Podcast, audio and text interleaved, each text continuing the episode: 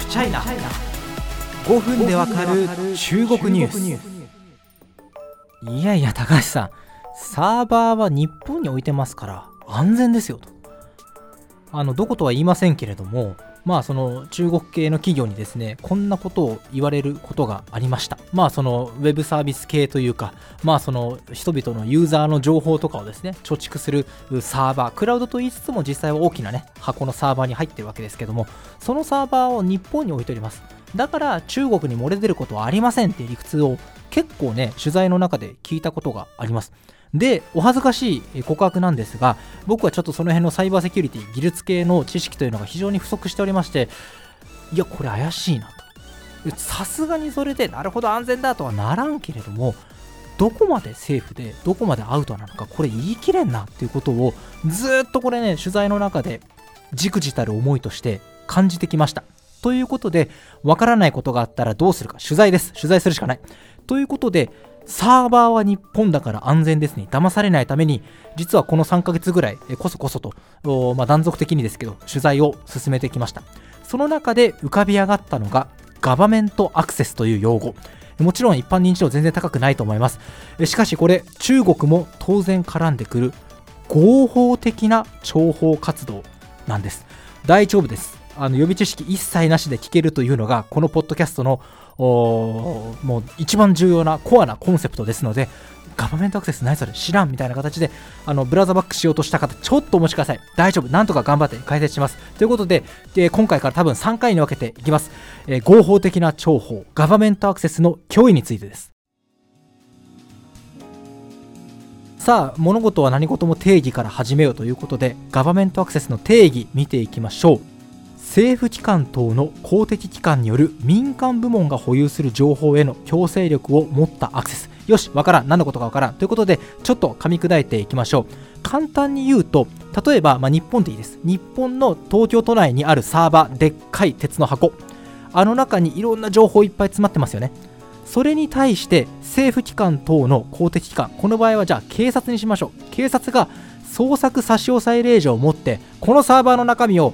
提供しろ没収するっていうことは、まあ、法律上できるわけですよね。あの刑事ドラマとかでこのガサ入れってあるじゃないですか。ガサ入れだ令状だみたいなあの刑事さんが突きつけて物パソコンとか持ってく様子あるじゃないですか。あれと一緒です。あれと全く一緒。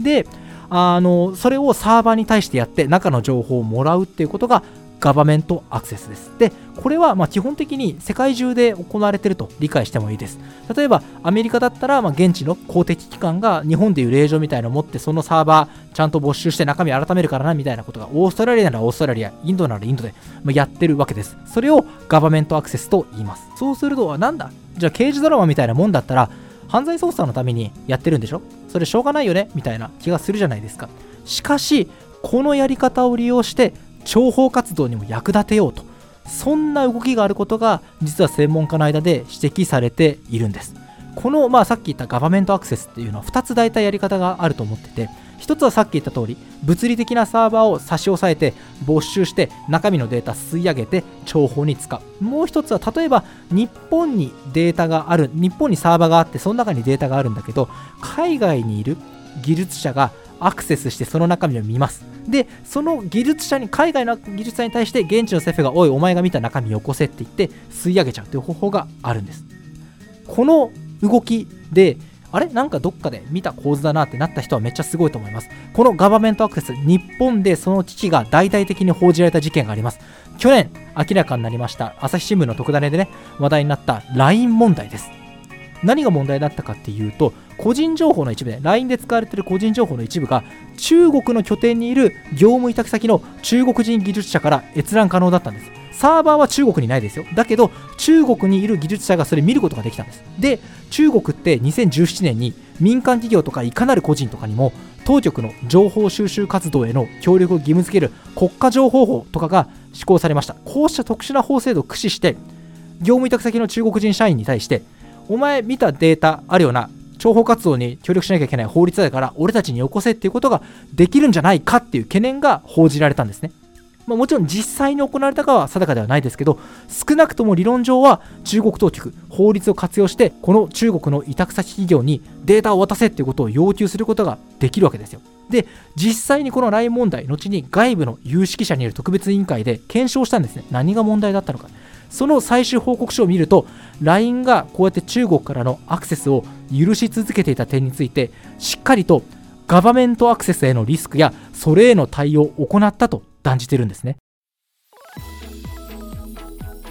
ちなみに LINE この中国アクセス問題だけじゃなくてもう一つ問題が見つかってるんです。それが韓国サーバー問題です。